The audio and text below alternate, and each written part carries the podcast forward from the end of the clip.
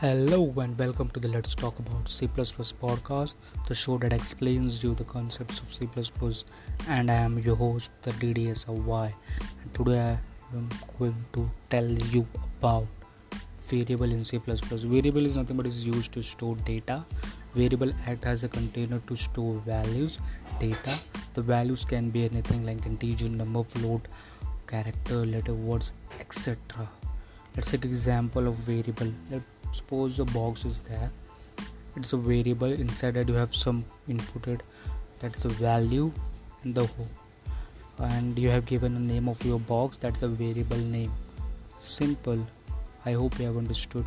Thank you for listening. Have a good day. Bye bye